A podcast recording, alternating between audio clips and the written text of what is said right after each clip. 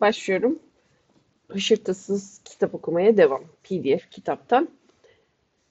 Gürültülü yalnızlık. Ee, bölünebilirim ama yine de araya sıkıştıracağım. Çünkü sevdim kitabı. Çok sevdim. Migros siparişi gelecek. Zil çalacak birazdan. Evet. Yeter bu kadar yaklak. Başlıyorum. Üçüncü bölüm. otuz beş yıl boyunca atık kağıtları presledim. Bugün bir tercihte bulunmak zorunda olsaydım başka bir şey yapmak istemezdim. Yine de yılda üç dört kez görevim olumludan olumsuza dönüyor bana göre. Mahzenim midemi bulandırıyor birdenbire. Şefimin yakınmaları ve uyarıları kafamın içinde çınlıyor. Bangır bangır çıkan sesler gibi kulaklarımda uğulduyor. İçerisi cehennem gibi geliyor. Avluyu tümüyle tıkayan nemli ve çürümüş kağıt da öyle bir küflenmeye başlıyor ki gübre kokusu yanında güzel kalır.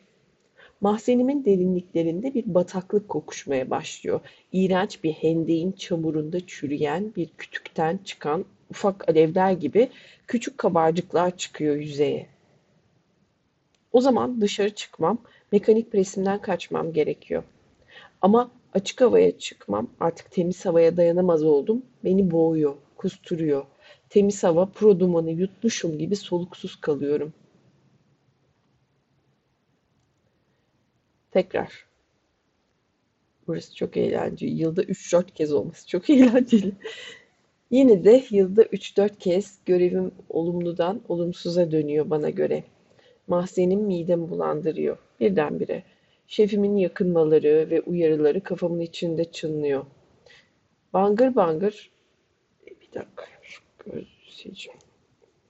Şu anda kitabın içine girmekte zorluk yaşıyorum. Uykuya dalamayan küçük çocuklar gibiyim. Hop, kahvemi de koyayım da. Yine de yılda üç dört kez görevim olumludan olumsuza dönüyor bana göre. Mahzenim midemi bulandırıyor. Birdenbire şefimin yakınmaları ve uyarıları kafamın içinde çınlıyor. Bangır bangır çıkan sesler gibi kulaklarımda uğulduyor. İçerisi cehennem gibi geliyor. Avluyu tümüyle tıkayan nemli ve çürümüş kağıt da öyle bir küflenmeye başlıyor ki gübre kokusu yanında güzel kalır. Mahzenimin derinliklerinde bir bataklık kokuşmaya başlıyor. İğrenç bir hendeğin çamurunda çürüyen bir kütükten çıkan ufak alevler gibi küçük kabarcıklar çıkıyor yüzeye. O zaman dışarı çıkmam, mekanik presimden kaçmam gerekiyor. Ama açık havaya çıkmam, artık temiz havaya dayanamaz oldum, beni boğuyor. Kusturuyor temiz hava. Pro dumanı yutmuşum gibi soluksuz kalıyorum. Şefim istediği kadar bağırıp çağırsın. Ellerini kıvırıp bana tehditler savursun. Mahzenimden sıvışıyor, başımı alıp rastgele başka yeraltı dünyalarına gidiyorum. En sevdiğim de merkezi ısıtma sistemi kontrol görevlilerini kendi mahzenlerinde ziyaret etmektir. Yüksek eğitimli, kulübesine bağlı köpekler gibi işine bağlı adamlardır onlar. Yüksek eğitimli, kulübesine bağlı köpekler gibi işine bağlı adamlardır onlar. Yaşadıkları yüzyılın tarihini bir tür sosyolojik araştırma biçiminde yazıyorlar. Dünyanın dörtte birinin nüfusunu yitirmekte olduğunu, vasıfsız işçilerin öğrenim gördüğünü ve yerlerini üniversitelerin aldığını orada öğrendim. Bununla birlikte en iyi arkadaşlarım lağım kazıcılardır. Prag kanalizasyonları ve lağımları üzerine bir kitap hazırlayan iki akademisyendir bunlar. Podbaba arıtma tesisine akan lağımların pazarları ve pazartesileri birbirinden çok farklı olduğunu öğrettiler bana. Günler birbirinden öyle farklıymış ki prezervatif akışına göre lağımın debisinin grafiği çıkarılabilirmiş. Kentin en çok ve en az düşülen mahalleleri de saptanabilirmiş. Ama bana en şaşırtıcı gelen, insanlarınki kadar topyekün bir savaş olan cardonlarla lağım sıçanlarının savaşı üzerine yazdıkları makaleydi. O savaşlardan biri Cardonların mutlak zaferiyle daha yeni son bulmuştu ve Cardonlar hemen iki gruba, iki klana, iki örgütlü topluma ayrılmıştı. Tam o sırada Prag kentinin bütün lağımlarında, bütün kanalizasyonlarında bir ölüm kalım mücadelesi patlak veriyordu. Şu cardonlara bakacağım. Bir kere geçseydi bakmayacaktım ama konu onların üstüne. Cardon nedir? Kardon mu? Cardon mu? İstanbul Türkçesinde söylenişi lağım faresiymiş. Hmm, fareymiş, cardon dediydi. Herhalde cardondur. Türkçe çünkü. Evet, devam.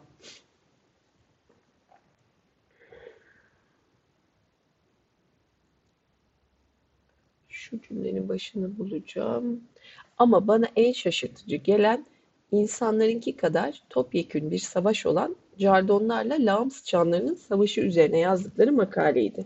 O savaşlardan biri cardonların mutlak zaferiyle daha yeni son bulmuştu ve cardonlar hemen iki gruba, iki klana, iki örgütlü topluma ayrılmıştı. Tam o sırada Prag kentinin bütün lağımlarında, bütün kanalizasyonlarında bir ölüm kalım mücadelesi patlak veriyordu. Cardonlar arasında zafer kazananın Podbaba'ya akan bütün çöpler ve dışkılar üzerinde egemenlik kuracağı büyük bir savaş. Saygıdeğer lağımcı arkadaşlarım, bu savaş da bittiğinde bu kez zafer kazanmış olanların tıpkı gazlar, madenler ve dünya yüzünde yaşayan her şey gibi diyalektik yasası gereği iki kampa bölüneceğini, üstünlük mücadelesinin yaşamı yeniden dirilteceğini söylediler. Böylece çatışmayı çözme arzusu denge vaat ediyordu ve dünya hiç tökezlemiyordu. Saygıdeğer lağımcı arkadaşlarım, bu savaş da bittiğinde bu kez zafer kazanmış olanların tıpkı gazlar, madenler ve dünya yüzünde yaşayan her şey gibi diyalektik yasası gereği iki kampa bölüneceğini, üstünlük mücadelesinin yaşamı yeniden dirilteceğini söylediler. Böylece çatışmayı çözme arzusu denge vaat ediyordu ve dünya hiç tökezlemiyordu. O zaman Rimbaud'un sözlerinin ne kadar doğru olduğunu anladım. Düşünce mücadelesi herhangi bir silahlı mücadele kadar korkunçtur demişti. İsa'nın acımasız cümlesini kavradım. Barış değil, savaş getirdim. Mahzenlere ve lağımlara, çirkef kuyularına, arıtma istasyonlarına yaptığım bu gezintilerden hep dinginleşmiş olarak dönerdim. İstemeden bilgi edinmiş biri olarak. Hegel'den öğrendiğim şeyi düşününce ürperiyordum. Dünyadaki tek korkutucu şey donmuş, taşlaşmış, ölmek üzere olandır. Ve tek mutluluk verici şey de bireyin, daha da iyisi toplumun mücadele sayesinde gençleşmeyi, yaşama hakkını ele geçirmeyi başarmasıdır. Kendi yeraltı mekanıma dönerken Prag sokaklarında rastgele yürüdüğüm sırada gözlerim tıpkı X ışınları gibi kaldırımları delip Cardon kurmaylarının kemirgenlerden oluşan ordularına manevra yaptırdığı, generallerin telsizle falan ya da filan cephede çarpışmayı şiddetlendirme emri verdiği lağımlara kadar ulaşıyordu. Ayaklarımın altında sivri dişlerinin takırdadığını işitiyordum. Bitmez tükenmez bir inşa halindeki o dünyanın melankolisini düşünüyordum. Yaşlar içindeki gözlerimi göğe kaldırmış, o lağımlara bata çıka yürüyordum ki birdenbire o andaki hiç görmediğim, hiç fark etmediğim şeyi fark ettim. Apartmanların, kamu binalarının ön cepheleri, alındıkları bütün isteklerime, Göte ve Hegel'in bütün hayallerine bir ayna tutuyordu. Yunanistan'ın güzelliğini hem model hem hedef olan Helenizmi yansıtıyorlardı. Sütunlarıyla, trigli, triglifleriyle, kornişleriyle doğru üslubunu görüyordum onlarda. İyon üslubundaki frizleri ve volütleri, Korint üslubundaki akantları, tapınak kalıntılarını, karyatitleri, evlerin çatılarına uzanan parmaklıkları, onların gölgesinde yürüdüm. Bu Yunan'ı kenar mahallelerde, kapıları, pencereleri, çıplak erkek ve kadın figürleri ve egzotik bitkilerle süslü sıradan evlerde de görüyordum. Yürürken bir gün fakülte mezunu bir şoförün bana söylediklerini hatırladım. Doğu Avrupa'nın Prag kapılarında başlamadığını, Galicia'da bir yerlerde ampir üslubundaki son tren istasyonlarının istasyonunun olduğu yerde Yunan kapı pencerelerinin bittiği yerde başladığını söylemişti. Prag'a gelince Yunan ruhuyla bunca dolup taşması sadece binaların dış cephelerinde değil, halkının zihninde de bunun böyle olması, klasik liselerin ve edebiyat fakültelerinin milyonlarca Çek beynini Yunan ve Roma ile şişirmesinden kaynaklanıyor. Kentin kanalizasyonlarında iki Cardon klanı görünüşe bakılırsa saçma bir savaşa tutulmuşken, cennetten kovulmuş melekler de mahzenlerde çalışıyor. Hiç girmedikleri bir çarpışmada yenik düşmüş bu kültürlü insanlar her şeye rağmen dünyanın betimlenişini daha da yetkinleştiriyorlar. Yeraltı mekanıma geri döndüğümde minik farelerim şenlik yaptı. Beni karşılamak için sıçrıyor, dans ediyorlardı. Onları görünce yük asansörünün kafesinin arka tarafında kanalizasyona açılan bir yer olduğu aklıma geldi. Oraya indim, cesaretimi toplayıp iki elimle kapağı söktüm. Diz çöküp lağım sularının şarkısını, sifonların ani çekilme seslerini, lavaboların melodisini, küvetlerin, sabunlu suların boşaltılışını ve sonra adeta minik dalgaların çatlayışını dinledim.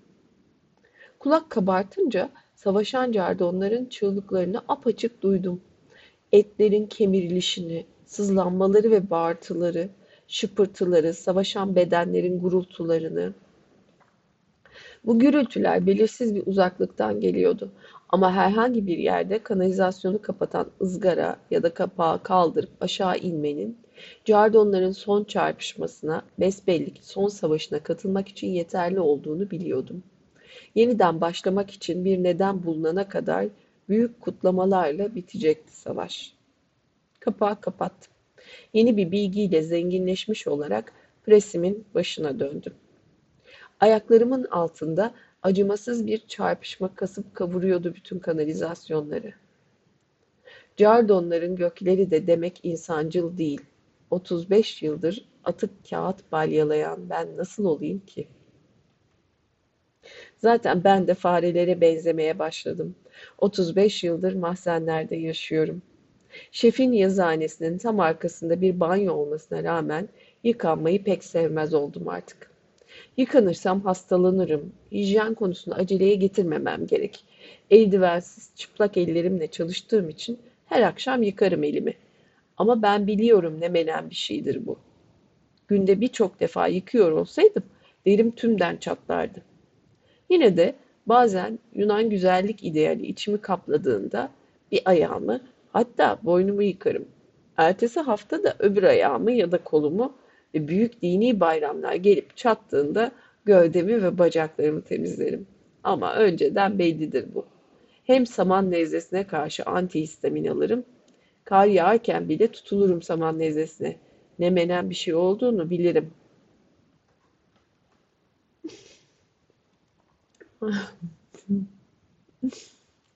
Şimdi mekanik presimde çalışıyorum. Her balyanın tam ortasına iyice açarak bir filozofun yapıtını sıkı veririm. Sabahleyin kentteki gezintim içimi ferahlattı.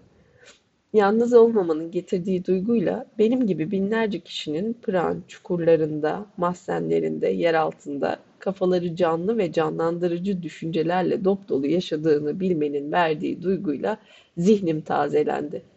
İş şimdi daha hafif geliyor, mekanik görünüyor. Zamanda geriye gidiyorum, gençliğime yeniden kavuşuyorum. O dönemde her cumartesi pantolonumu ütüler, ayakkabılarımı cilalardım. Tabanları bile, insan gençken temiz olmayı sever, etrafa verdiği görüntüyü sever. Hatta tekrar cümleyi yanlış okudum. O dönemde her cumartesi pantolonumu ütüler, ayakkabılarımı cilalardım. Tabanları bile. İnsan gençken temiz olmayı sever, etrafa verdiği görüntüyü sever. Hatta daha güzelleştirmeye çalışır. İçi kor dolu ütümle havada daireler çizerim. Kıvılcımlar uçuşur. Pantolonun plisini iyice belli etmeye uğraşırım. Ağzıma su doldurup ütü bezine püskürtürüm. Dokuz koku oynadığımda topu savururken dizimi hep yere koyduğum için biraz eptimiş olan sağ bacağı titizlikle ütülerim. Buhar tüten bezi kaldırırken pili için hep endişeyle dolar içim. Sonra pantolonumu üzerime geçirir, mahallenin meydanına çıkarım. Aşağı hana gitmeden dönüp anneme uğrarım. Hayran hayran üstümü başımı düzeltir o da. Akşam baloda beklediğim kız, Mari ya da benim dediğim gibi manka, manca mı manka mı? Manca, manca, manca. Manca, yemek gibi. Mancare, manca. Akşam baloda beklediğim kız Mari ya da benim dediğim gibi manca salona girer. Elbisesini süsleyen kurdelalar, saç örgüsündeki şeritler ardında dalgalanır. Müzik başlar. Bir tek onunla dans ederim. Çevremizdeki insanlar atlı karınca gibi döner. Polkanın ritminde onunla birlikte kanatlanmak için göz ucuyla dans edenlerin ortasında bir yer ararım. Manca'nın kurdelaları dansın burgacı ile gerilip neredeyse yatay hale gelir. Yavaşlamak zorunda kalınca ben, onlar da yavaş yavaş iner. Hızla dans ettiğimde yeniden gerilirler. İçinde Manca'nın işlemeli küçük beyaz mendiliyle küçük elini tuttuğum elime değer kurdelalar. İlk kez ona seni seviyorum derim. Ben de diye fısıldar. Okul sıralarından beri hem de ve bana yaslanır, beni kucaklar. Daha önce hiç olmadığımız kadar yakınızdır. Kavalyem olur musun dediğinde evet diye bağırırım. Ama dans başlar başlamaz Manca solgunlaşır. Özür diler, kısa bir süreliğine sıvışır. Döndüğünde elleri buz gibidir. Onu fırıl fırıl döndürürüm ki herkes ne güzel dans etmeyi bildiğimi, ne hoş bir çift olduğumuzu görsün. Döndüğünde elleri buz gibidir. Den devam. Migros geldi. Kapıya baktım. Geri geldim. Hop. Bir kahve. Döndüğünde elleri buz gibidir. Onu fırıl fırıl döndürürüm ki herkes ne güzel dans etmeyi bildiğimi, ne hoş bir çift olduğumuzu görsün. Sonra tempo hızlanır. Polka baş döndürücü bir hal alır. Manca'nın kurdelaları saman sarısı örgüsüyle birlikte dönmeye başlar. Birdenbire ötekiler dansı bırakır, geriler, tiksinerek uzaklaşırlar, çevremizde halka olurlar. Hayranlık değil, Manca'nın da benim de zamanında fark edemediğimiz korkunç bir şeydir onları merkez kaç kuvvet gibi böyle dışarı fırlatan. Ama annesi bir sıçrayışta Manca'yı kolundan yakalar, dehşet ve korku içinde koşarak balo salonundan uzağa, geri gelmemecesine aşağı handan uzağa sürükler. Yıllarca göremem Manca'yı. O akşamdan beri ona hep bok kafa Manca diyorlar. Çünkü dans yüzünden heyecanlanan, aşkımı itiraf etmemden dolayı iyice coşan Manca'nın hanın doğru dürüst aydınlatılmamış tuvaletine koşması gerekmiş, kurdelalarını da ağzına kadar bir dışkı piramidiyle dolu bu köy helasına batırmış. Sonra ışıklandırılmış salona koşup geri gelince, kurdelaları fırıl fırıl dönerken menzile içindeki bütün dans edenlere çarpıp bok sıçratmış meğer. Ay ay. Atık kağıtları preslerim. Yeşil düğmeye basarım. Presimin tablası ilerler. Kırmızı düğmeye basarım, geriler. Dünyanın temel hareketi budur. Tıpkı bir helikonun pistonları ya da zorunlu olarak çıktığı noktaya geri dönen bir çember gibi. Manca şöhretini taşıyamayınca utancına katlanmak zorunda kaldı ki onun suçu da değildi bu. Başına gelen insanca bir şeydi. Fazlasıyla insanca. Goethe, Ulrich von Levetzowa, Schelling de Caroline aynı şey olsa bağışlardı. Goethe, Ulrich von, von Levetzowa, Schelling de Caroline aynı şey olsa bağışlardı. Yalnızca Leibniz bu kurdela olayından dolayı benzersiz sevgilisi Sophie Charlotte'u bağışlamazdı herhalde. Aşırı duyarlı Hölderlin de Madame Gontard'ı affetmezdi. Beş yıl sonra Manca'yı Moravya'da buldum. Şu kurdelalar yüzünden bütün ailesi oraya taşınmıştı. Ondan beni bağışlamasını istedim. Her şey için, gazetelerde okuduğum çeşit çeşit bütün olaylar için hep kendimi suçluyordum. Bağışladı.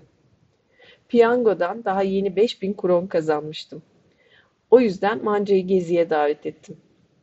Parayı sevmiyordum ve bir tasarruf cüzdanıyla canımı sıkmamak için kazancımı dünya yüzünden çabucak silmek istiyordum.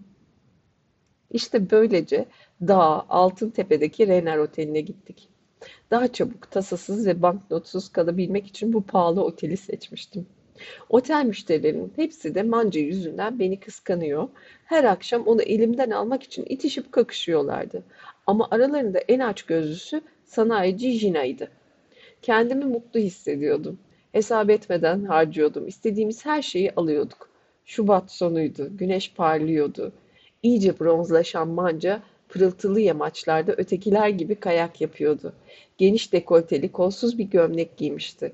Ben küçük yudumlarla konyağımı içerken beyler mancanın çevresinde pervane oluyordu. Öğle yemeğinden önce otelin terasında yan yana dizilmiş şezlonglarında güneşlenmek için buluşuyorlardı. Yanı başlarındaki otuz sehpada da likörler ve canlandırıcı aperitifler duruyordu. Manca ise öğle yemeği çanı son kez çalana dek kayıyor da kayıyordu. Orada kalışımızın son, belki de sondan bir önceki gününde, yani her halükarda beşinci gün oluyor. Cebimde sadece beş yüz kronum kalmıştı. Mancayı gördüm. İyice yanmış, güzel mi güzel, Altıntepe'nin yamaçlarından kayakla iniyordu. Otel müşterileriyle birlikte oturmuş, sanayici Jina ile beş günde dört bin papel harcadığım için kadeh, kadeh, kadeh tokuştu, heyecanlandım.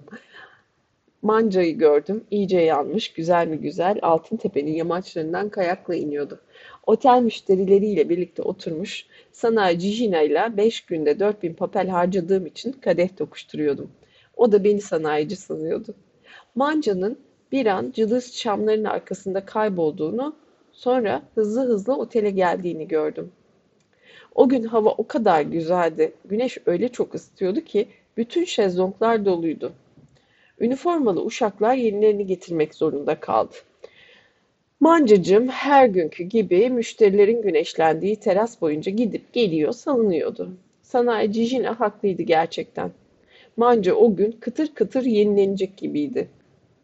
Ama baş taraftaki güneş tutkunlarının önünden geçerken yenilecek gibiydi orası tabii. Bu arada mancada doğru okuma şeyini bulmuşum, mancare. Ama baş taraftaki güneş tutkunlarının önünden geçerken kadınların gülmelerini bastırarak başlarını çevirdiğini fark ettim. Manca bana yaklaştıkça kadınların gülmekten iki büklüm olduğunu görüyordum.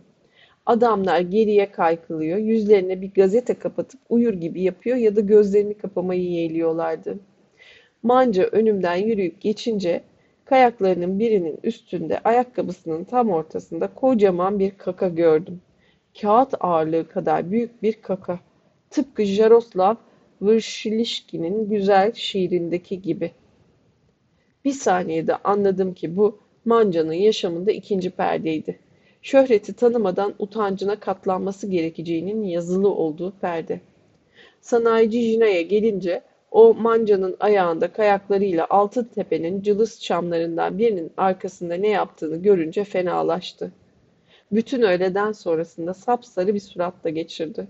Bu arada Manca saç diplerine varıncaya kadar kıpkırmızı olmuştu. Gökler insancıl değil, düşünen bir insandan da daha fazla insan değil. Presimde peş peşe balyaları ezerim. Her birinin tam ortasında bir kitabın en güzel sayfası açık durur. Pres başında çalışırım ama düşüncelerim mancayla. O akşam son kuruşuma kadar şampanyayı boğuldum. Konyak yetmiyordu artık. İnsanların önünde kayaklarındaki kakayla salına salına yürüyen manca etrafına verdiği görüntüsüyle denetimden çıkmıştı. Bütün geceyi ondan özür dilemekle geçirdim. Beni bağışlamadı. Ertesi sabah gururlu ve dimdik Renner Oteli'ni terk etti.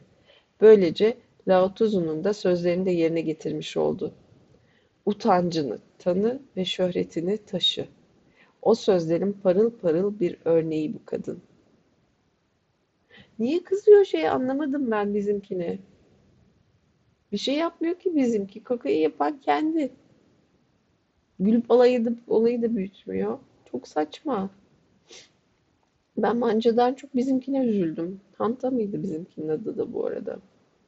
Karakterin adı oturmadı. Presçi. Erdemler kitabının o sayfasını açıyorum ve tıpkı ahırın başındaki bir rahip gibi iğrenç kasap kağıtları ve çimento torbalarıyla ağzına kadar dolu teknemin içine bırakıyorum. Yeşil düğmeye basıyorum. Bütün o pislik hareketleniyor. Ben de durup presimin çenelerini seyre dalıyorum. Tıpkı umutsuzluk duası için birleşen eller gibiler.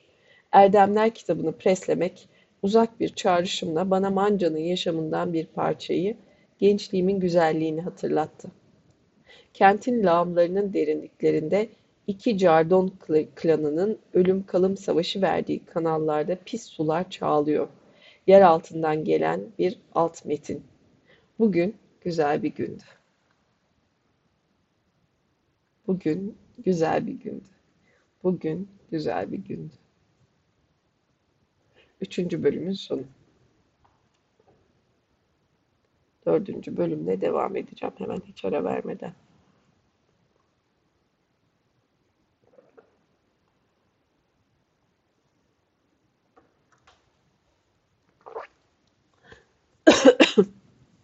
Çok pardon. Bir öğleden sonra bana mezbadan bir kamyon dolusu kan Bir öğleden sonra bana mezbahadan bir kamyon dolusu kanlı kağıt ve karton getirildi. Sandıklar tatlımsı kokusundan ötürü dayanamadığını bu kağıtlarla doluydu. Hem zaten kasap önlüğü gibi kanlar içinde kalmaktan nefret ediyordum. Bu şey herhalde sandıklar, bazı yazım hataları olabiliyor P D F olduğu için bir şekilde. Sandıklar tatlımsı kokusundan ötürü dayanamadığım bu kağıtlarla doluydu. Hem zaten kasap önlüğü gibi kanlar içinde kalmaktan nefret ediyordum. Öcümü almak için ilk balyanın içine Rotterdamlı Erasmus'un deliliğe övgüsünü sokuşturdum.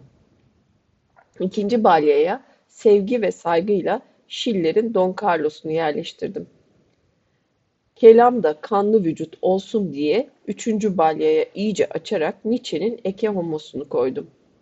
Kurt sineklerinden bir bulut koca bir sürü çevremi sarmış hiç bırakmıyordu. Kasapların armağanı bu çekilmez hayvanlar şiddetli bir vızıltıyla dönüp duruyor, dolu taneleri gibi suratıma çarpıyorlardı. Dördüncü biramı içerken presimin yanında zarif bir genç adam belirdi. Hemen tanıdım. İsa'nın ta kendisiydi. Sonra buruşuk suratlı bir ihtiyar geldi İsa'nın yanına. Laotuzu'dan başkası olamazdı. Hemen bildim. İkisi de orada öyle ayakta dikiliyordu. Genç adamla ihtiyar beyefendiyi birbiriyle kıyaslayabiliyordum. Binlerce yeşilimsi sinek havada binlerce eğri çizerek çılgınca sağa sola uçuşuyordu.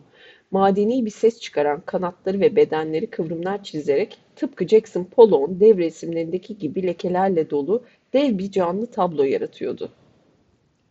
O iki hayaleti gördüğüme şaşırmadım. Atalarım da içkiyi biraz fazla kaçırdığında bir şeyler görürmüş.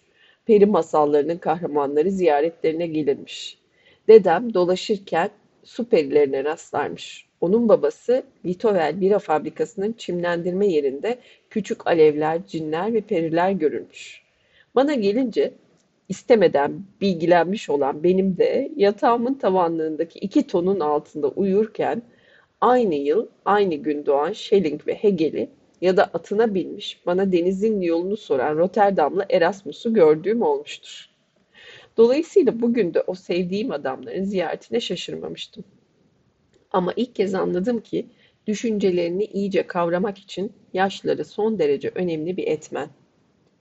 Sineklerin çılgın dansı, şiddetli vızıltısı artıyordu.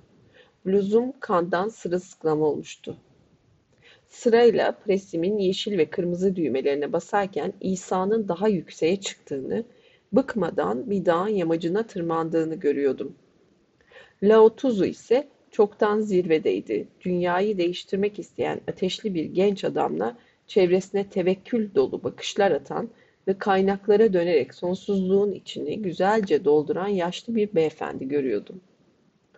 İsa'nın dualarıyla mucizenin karşısına gerçekliği çıkardığını, Lao Tzu'nun ise bilgili cehalete giden tek yol yani Tao boyunca doğa yasalarına sarıldığını görüyordum.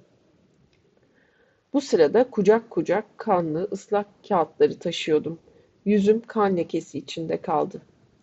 Yeşil düğmeye basınca presimin tablası bu berbat kağıt yığınıyla birlikte sinekleri de ezmeye başladı.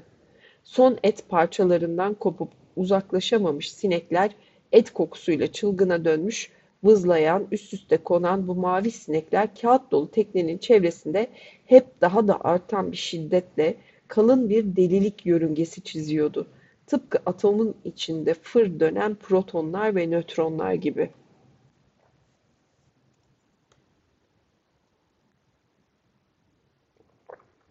Testiden biramı içiyor, gözlerimi genç İsa'dan ayıramıyordum, ayırmıyordum. Delikanlılar ve güzel kızlardan oluşan bir topluluğun ortasında iyice coşmuştu. Lao Tuzuysa yapayalnız kendine yarışır bir mezar arıyordu. Kanlı kağıt yığınının aşırı basınç altında sinek bulamacıyla karışık kan damlaları sıçrattığı anda İsa hala pek hoş bir vecde tutulmuş durumdaydı. Lao Tuzuysa derin bir melankoli içinde kayıtsızlık ve küçümsemeyle teknenin kenarına yaslanıyordu. Sonra iman dolu İsa'nın bir dağ yerinden oynattığını, Lao Tzu'nun da kavranmaz bir idrakin ağını mahzenime yaydığını gördüm. İsa iyimser bir sarmal gibiydi, Lao Tzu kapalı bir çember gibi. İsa dramatik ve çatışmak durumlarla uğraşıyordu, dramatik ve çatışmalı durumlarla uğraşıyor. Lao Tzu karşıtlıklara ilişkin ahlaksal sorunun çözümsüzlüğü üzerinde derin düşünceye dalmıştı sessizce. Kırmızı sinyal yanınca presimin kana bulanmış tablası geri itti. Ben de iki elimde teknenin içine kartonlar, kutular, kandan ıslanmış et buğusu yayan ambalajlar attım. Friedrich Nietzsche'nin kitabında Richard Wagner'le kozmik dostluğunu anlattığı sayfaları karıştıracak gücü buldum önce. Sonra da kitabı bir bebeği küvetine sokar gibi tekneye koydum. Sonra tıpkı fırtınadaki bir söğüdün dalları gibi yüzümü kamçılayan mavi ve yeşil sinekleri kovdum telaşlı telaşlı. Yeşil düğmeye tekrar basacakken merdiven biri kırmızı, öbürü turkuaz iki eteğin sateniyle aydınlandı. İki çingene kızı küçük adımlarla mahzenime iniyordu. Onların ziyareti bende hep bir tür hayalet görmüş etkisi yapardı. Ben artık onların gelmeyeceğini, öldüğünü, aşıklarının hançeriyle can verdiğini düşünürken çıka gelirlerdi. Her türden atık kağıtları toplayıp kocaman denk yaparak sırtlarında taşırlardı. Tıpkı eskiden kadınların ormandan ot topladığında yaptığı gibi. Kalabalık sokaklarda yüklerinin altında sallanarak yürürlerdi. Yoldan geçenler gerileyip köşeye çekilmek zorunda kalırdı. Bizim sundurmaya girdiklerinde yükleri geçişi engellerdi. O zaman sırt üstü kağıt yığınının üzerine devrilir, kayışları çözer, o ezici boyunduruktan kurtulur kurtulmaz teraziye kadar denklerini yerde sürükler, orada kan ter içinde sırılsıklam alınlarını silerek ibreye bakarlardı. İbre hiç otuz kırk hatta elli kilonun altına düşmezdi. Büyük mağazalardan toplanmış bu kutuları, kartonları, ambalajları tartarken. Bu çingenelerin öyle bir gücü, öyle bir enerjisi vardı ki uzaktan onları sırtlarındaki yükleriyle görünce küçük bir vagon, bir tramvay çekiyorlar sanırdınız. Ama üzgün olduklarında, illallah dediklerinde, bu çabadan bitkin düştüklerinde mahzenime kaçarlardı. Yük örtülerini kendilerinden uzağa fırlatır, kuru kağıtların arasına yığılırlardı. Etekleri göbek deliğine kadar açılırdı.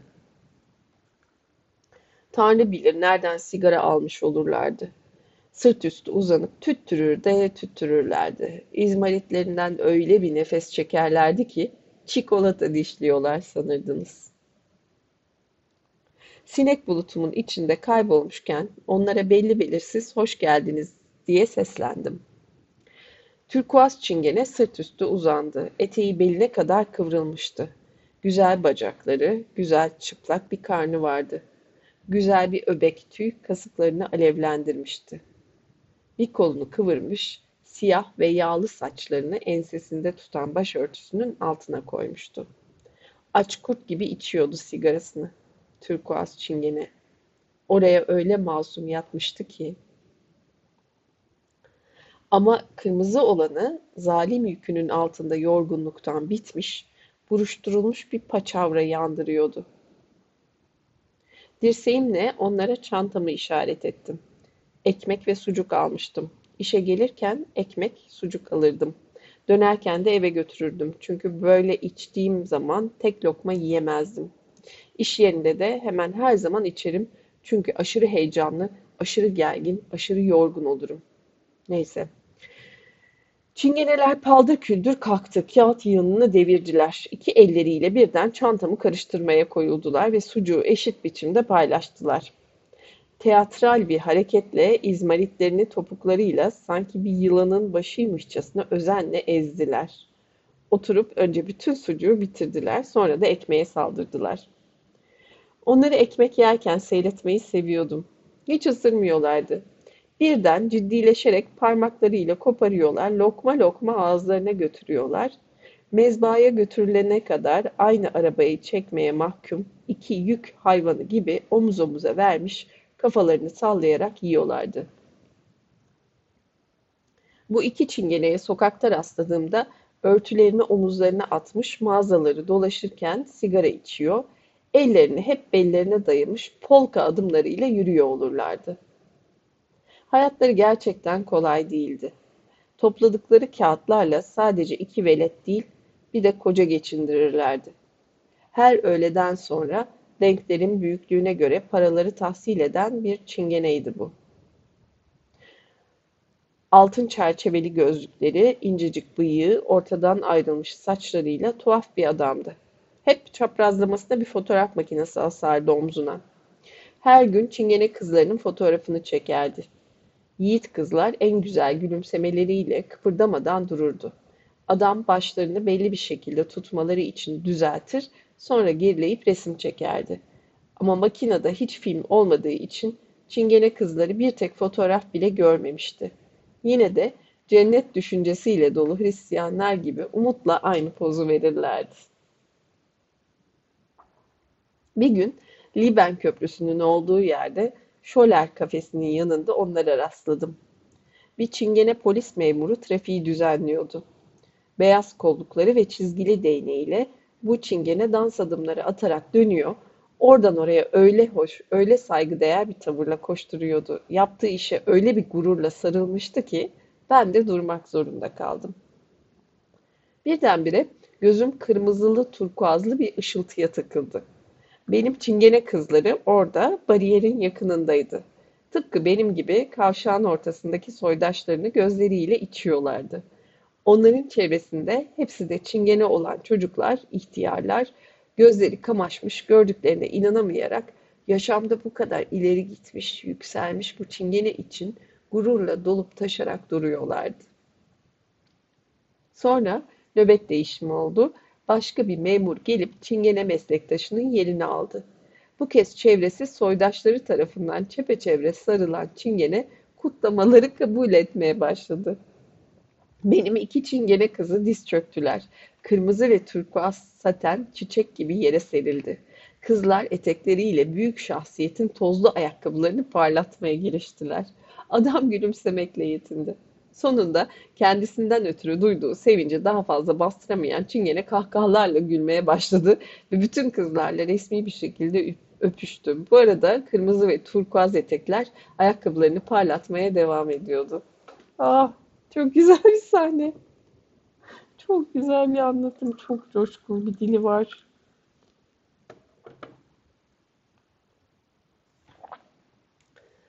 Çingene kızlar ekmekle sucuğu bitirmişti. Eteklerine düşen kırıntıları da yediler. Sonra turkuaz çingene kağıtların üzerine uzandı. Eteğini belinden daha yukarı çekti. Göbeğini masumca açığa çıkararak bana ciddi ciddi sordu. E babalık, işe koyulalım mı? Ona kan lekesi içinde kalan ellerimi gösterdim. Bugün olmaz, dizim ağrıyor dedim. Kız omuz sikti, eteğini indirdi.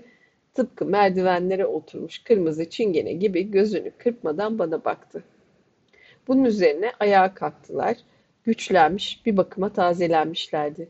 Yük örtülerini ucundan tutup merdivenden yukarı yöneldiler. Ama gözden kaybolmadan önce başlarını dizlerine kadar eğip iki büklüm olarak kalın sesleriyle "Hoşça kal!" diye bağırdılar ve koridora çıktılar.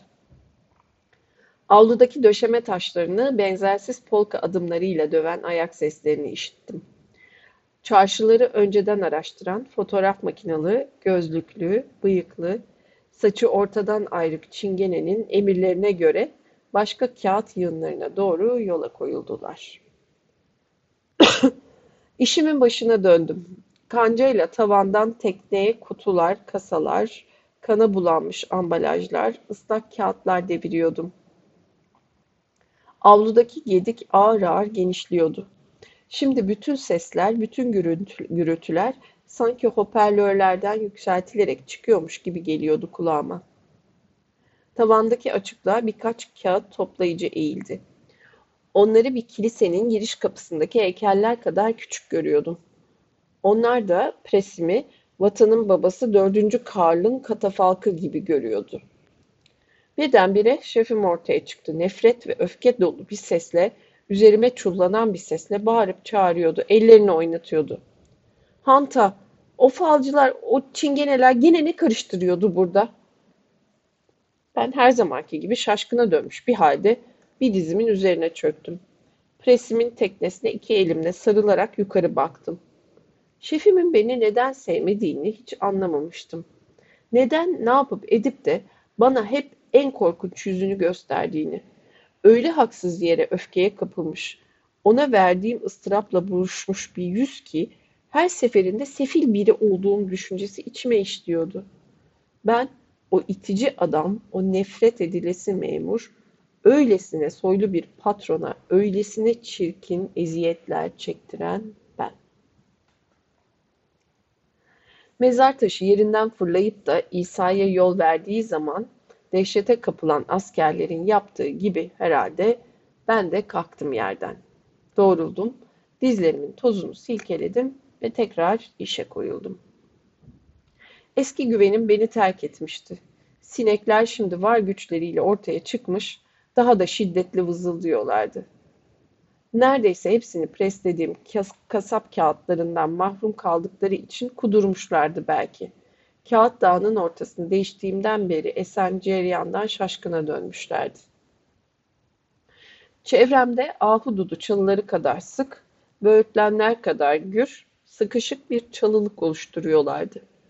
Elimle kovalarken uzun iğnelerle ya da demir tellerle dövüşüyor izlenimine kapılıyordum. Kantar içinde olsam da çalışmayı bırakmadım. Çingene kızlarının ziyareti boyunca İsa ve Laotuzu presimin yanında durmuştu. Şimdi yalnız kalınca terk edilmişliğimin içinde mekanik olarak işe sarılmış ve kurt sinekleri tarafından aralıksız hücuma uğramışken İsa'yı gördüm. Wimbledon'ı kazanmış bir tenis şampiyonu gibi muzafferdi. Laotuzu ise stokları yerli yerinde olduğu halde hiçbir şey yokmuşa benzeyen bir tüccar gibiydi. Sefildi. İsa'nın sembollerinin ve rakamlarının kanlı gerçekliğini fark ettim. Bu arada bir kefene sarılmış Laotuzu, doğru dürüst yontulmamış bir kirişi işaret ediyordu parmağıyla. İsa'yı playboy olarak gördüm. Laotuzu'yu salgı bezlerinin yüzüstü bıraktığı bir ihtiyar delikanlı olarak. İsa buyurgan bir elle, güçlü bir jestle düşmanlarını lanetliyordu. Laotuzu boyun eğişle kollarını indirmişti. İsa'yı romantik, Laotuzu'yu klasik olarak gördüm. İsa suların kabarması, Laotuzu çekilmesiydi. İsa ilkbahar, Laotuzu kış, İsa insan sevgisinin somut örneği, Laotuzu boşluğun doruk noktası. İsa progressus ad futurum, Laotuzu regressus ad originem. Progressus ad futurum,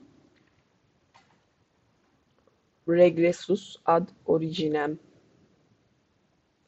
Geleceğe doğru gelişme, orijine doğru çekilme, gerileme, hatta regressus. Yeşil ve kırmızı düğmelere sırayla basa basa kasapların İsa ve Laotuzu eşliğinde gelip mahzenime yığdığı iğrenç kağıtlardan son kucak dolusunu tekneye boşalttım.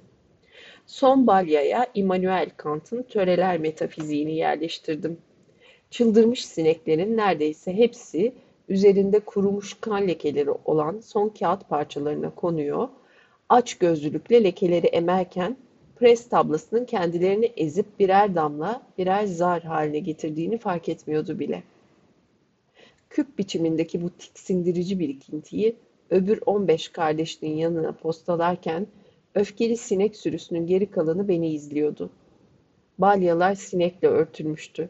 Her kan damlasının siyahımsı kırmızısı üzerinde yeşil ya da mavi bir sineğin madeni parıltısı yanıp sönüyordu. Sanırdınız ki bu küplerin her biri bir yaz günü öğle sıcağında bir köy kasabının çengeline asılmış dev bir sığır buduydu. Gözlerimi kaldırınca İsa ile Laotuz'un sıvıştığını fark ettim. Tıpkı benim turkuaz ve kırmızı etekli çingene kızları gibi kireçle beyazlatılmış basamaklardan yukarı çıkmışlardı. Testim de boşalmıştı. Merdivende tökezledim. Hatta bir elimle de yere tutunmak zorunda kaldım. Fazla gürültülü yalnızlığım başımı döndürmüştü. Arkadaki dar sokağın temiz havasıyla toparlanıp doğruldum ve boş testime sıkı sıkı sarıldım. Işıl ışıl havada sanki güneş ışınları tuzluymuş gibi gözlerimi kırpıştırdım. Kutsal Üçleme Kilisesi'nin duvarı boyunca yürüdüm. Yol işçileri sokağa kazmıştı. Benim çingene kızları oradaydı. Kırmızı ve turkuaz etekleri duvarın üzerine yayılmıştı. Sigara içip çingene işçilerle gevezelik ediyorlardı. Burada yol bakım onarım işlerinde çingeneler çalışır. Böylece biraz para kazanırlar. Hem çok yürekten çaba gösterirler. Belden yukarısı çıplak, ellerinde kazmalar, külünkler, sertleşmiş toprağa, döşeme taşlarına karşı mücadele verişlerini seyretmeyi severim. Sanki kendi mezarlarını kazıyormuşçasına bellerine kadar toprağa gömülüp çalıştıklarını görmek hoşuma gider. Severim şu çingeneleri. Karıları, veletleri çalıştıkları yerden fazla uzakta olmaz hiç. Çingenelerden biri dizlerine oturttuğu çocuğuyla eğlenirken, karısının da eteklerini beline toplayıp kocasının kazmaya başladığı çukuru genişletir. Karısı da, yani karısı da eteklerini beline toplayıp kocasının kazmaya başladığı çukuru genişletir. Adam böyle oynarken, çocuğu sevip okşarken gücü geri gelir, beden gücü değil, ruh gücü geri gelir diye düşünürsünüz. Bu insanlar müthiş duyarlıdır. Uzun zamandır unutulmuş bir kültürün bilgeliğiyle dolu koca kara gözleriyle, kucağında çocuk İsa'yı tutan güzel bir Çek Meryem'i gibi bazen o kadar insancıl görünürler ki kanınız donar adeta. Görünüşe bakılırsa biz daha elimizde baltalarla koşturup keçi güderken, çingenelerin dünyada bir yerlerde bir devleti varmış. Daha önce iki kez çökmüş bir toplumsal yapıları varmış. İkinci kuşağa Pırağa yerleşmiş olan bugünkü çingeneler, çalıştıkları yer neresi olursa olsun bir tören ateşi, sadece zevk için çıtırdayan neşeli bir göçebe ateşi yakarlar. Çalı çırpılardan harlı bir ateş, bir çocuk gülüşüne, insan düşüncesinden daha eski bir sonsuzluk sembolüne benzeyen, sanki Tanrı'nın bağışladığı bedava bir ateş, dünya halinin derdine düşmüş gelip geçenlerin fark bile etmediği doğa güçlerinin canlı bir işareti. Prag sokaklarının çukurlarında göçebelerin gözünü ve ruhunu ısıtsın diye yakılmış bir ateş. Gözünü ve ruhunu ısıtsın diye ama soğuk havalarda ellerini de diye düşünerek Husenski han, hanına girdim. Garson kız dört bardak bira alan testimi doldurdu. Ya Türkiye'nin yanında şey gibi taşıyor, bunu termos gibi testisini taşıyor. Starbucks'a girdi, kahve aldı şu an.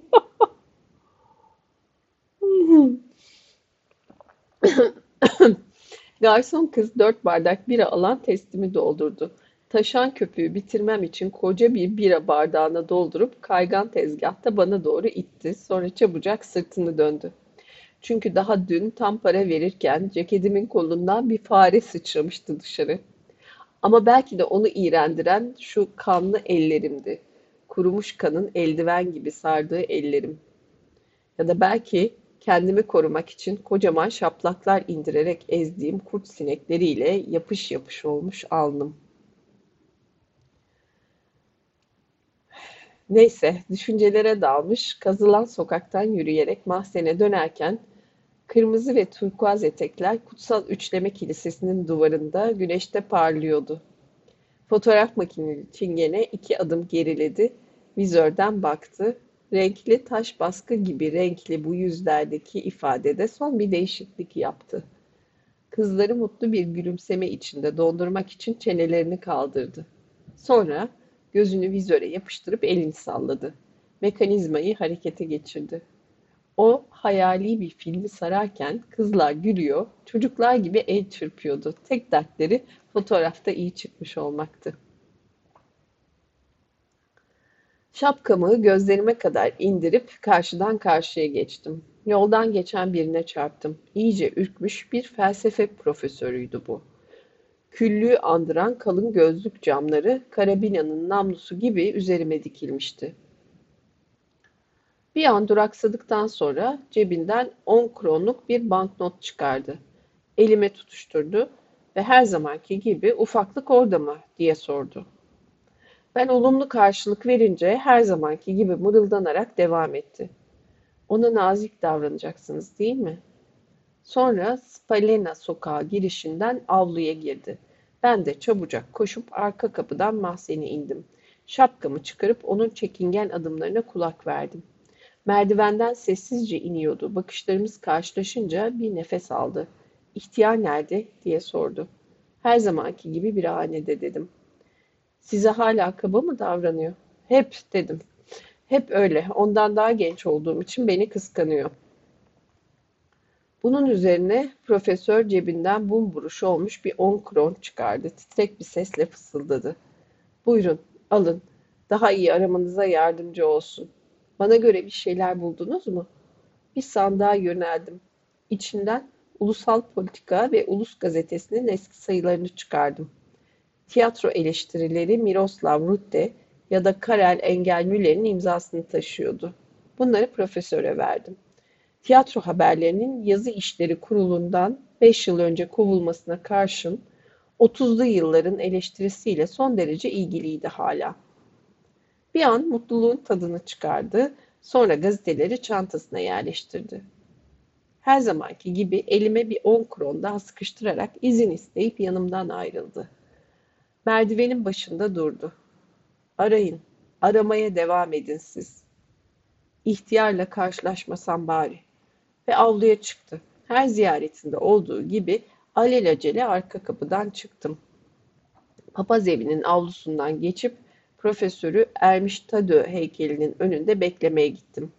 Şapkamı gözlerime kadar indirmiş, öfkeli ve şaşkın bir tavır takınmıştım. "Seni gidip piç kurusuna oyunbaz seni." Ay. Profesör duvar diplerinden yürüyerek geliyordu. Her zamanki gibi beni görünce korkuya kapıldı ama toparlanıp elinde bir banknotla yaklaştı. Pek üzgün bir sesle, "Ufaklığa o kadar sert davranmayın. Neden sevmiyorsunuz onu? Ona iyi davranacaksınız, tamam mı?" dedi. Ben başımı sallayınca yanımdan ayrıldı. Biliyordum ki dosdoğru Kali Meydanı'na gitmesi gerekirken her zamanki gibi genç meslektaşına köpekten beter davranan ihtiyar presçi ile o tuhaf görüşmesini kısa kesmek için avludan geçip köşeyi dönmüş olurdu. Çantasını ardı sıra uçar gibi görünürdü. Ardı sıra, çantası ardı sıra uçar gibi görünürdü. Bir kamyon geri geri avluya giriyordu. Arka kapıdan mahzenime indim. Yük asansörünün yanında sıralanmış o günkü emeğimin ürünü on beş balyaya hayran hayran bakarken hepsinin de Paul Gauguin'in "Bonjour Monsieur Gauguin, merhaba Bay Gauguin" tablosunun reprodüksiyonlarıyla bezeli olduğunu fark ettim. Hepsi de parıl parıl parlıyor, etrafa güzellik yayıyordu. Kamyonun erken gelmiş olmasına üzüldüm. Tiyatro dekoru gibi üst üste duran bu resimlere bakmayı ne çok isterdim. Sineklerin yorgun koro uğultusuna fon oluşturan bu karışık tuvale. Ama şoförüm bir işaretiyle balyalarımı el arabama koyup teker teker ama şoförün bir işaretiyle balyalarımı el arabama koyup teker teker taşıdım. Bu güzel Monsieur Gauguin'leri gözlerimle içiyordum. Onlardan ayrılmak zorunda olduğum için üzgündüm. Ama ne yapalım dedim kendi kendime. Emekliye ayrılıp presimi de yanıma alınca bütün balyalar benim. Sergi bile açmayacağım. Her zamanki talihsizliğimle mutlaka satın almak isteyen biri çıkar. Belki de bir yabancı, elbette ben bir fiyat belirlerim. En az bin mark. Ama o yabancı parayı verebilir ve yaptığımı, yapıtımı Tanrı bilir nerelere alıp götürür. Ben de balyamı bir daha görme mutluluğuna erişemem. Yük asansörü balyalarımı birer birer yukarı çıkarıyor. Yukarıdaki hamalda balyayı izleyen sinekler yüzünden küfürler ediyordu. Sineklerin hepsi son balyayla birlikte gözden kayboldu. Onların öfkeli çılgınlığından mahrum kalan mahzenim birdenbire hüzünlü ve terk edilmiş bir görünüme büründü. Tıpkı benim gibi. Beşinci testi biradan sonra beşinci testi bira. Dört bira alıyor, yirmi biradan bahsediyoruz. Kaçlık bilmiyoruz bu. Otuzluk olsun hadi. Yirmi tane otuzluk. Beşinci testi biradan sonra merdivenden çıkarken sendeliyordum. İp merdivenmiş gibi dört ayak üzerinde tırmanıyordum. Hamal son balyayı da şoförün eldivenli ellerine teslim etti. Adam diziyle öbürlerinin üzerine itti. Hamalın mavi üniformasının sırtında kurumuş kan bir tür kanlı batik oluşturmuştu. Tiksinerek eldivenlerini çıkartan şoförün yanına oturdu ve kamyon hareket etti. Bense bu birbirinin aynı tabloların, bu merhaba Bay Gauguin'lerin parıldadığını gördükçe kendimi mutlu hissediyordum. Yolda dolaşanlara keyif vereceklerdi. Böyle renk renk resimlerle süslenmiş bu güzel kamyonu görenlere neşe saçacaklardı. Delirmiş sinekler kamyonla birlikte avluyu terk etmişti. Ama Spallena sokağının güneşi onlara hayat vermişti. Kamyonun çevresinde çılgın gibi dönüyorlardı. Bu mavi, yeşil, yaldızlı çılgın sinekler için madem ki dünyada hiçbir şey çoktan kokuşup bozulmuş kan kadar güzel değildi, kuşkusuz Bay Gauguin'le birlikte koca sandıkları kapatılıp kağıt fabrikasının asitlerinde ve alkalilerinde eritileceklerdi. Mahzenime geri inmek istedim ama şefime çarptım. Yüzünde büyük işkence çekiyormuş gibi bir ifadeyle diz çöküp bana yalvarmaya başladı. Hanta, Tanrı aşkına sana çok rica ederim. Diz çöküp yalvarıyorum. Hala vakit varken toplan. Şu bira testilerini bir tarafa bırak da daha fazla bana işkence etmeden işe koyun. Çünkü böyle devam edersen öleceğim. Şaşkına dönmüştüm. Ona doğru eğildim. Usulca dirseğinden tuttum. Kendinize gelin ey mükemmel insan. Böyle diz çökmek size hiç yakışmıyor dedim. Onu ayağa kaldırırken titrediğini hissettim. Bir kez daha beni bağışlamasını rica ettim. Neden bağışlayacaktı bilmem ama buna şaşırmadım. Hep özür dilemek de benim kaderimdi. Kendimden bile özür dilediğim oluyordu. Böyle olduğum, yaratılışım böyle olduğu için özür dilerdim kendimden. Sefil, suçluluk duygusuyla ağırlaşmış bir halde mahzenime döndüm ve turkuaz çingenenin kalktığı hala ılık kovuğa uzandım. Sokağın gürültülerine, o güzel somut, somut müziğe, binanın beş katında kullanılan suların bitip tükenmeyen gurultusuna, çekilen sifonlara kulak kabarttım. Yerin derinliklerine dikkatimi verince, lağımlardan ve kanalizasyonlardan akıp ilerleyen pis suların ve dışkıların boğuk sesini net bir biçimde işittim. Kurt sineği sürüleri defolup gitmişti ama beton döşeme taşlarının altında cardonlar ciyaklıyor, tehlike sinyalleri gönderiyordu. Başkentin bütün kanallarında bu yeraltı dünyasının mutlak efendisinin kim olacağını belirlemek için yaptıkları savaş hala ortalığı kasıp kavuruyordu. Gökler insancıl değil. Ne de dışımdaki ve içimdeki yaşam öyle. Merhaba Bay Gauguin. Dördüncü bölümün sonu. Nokta.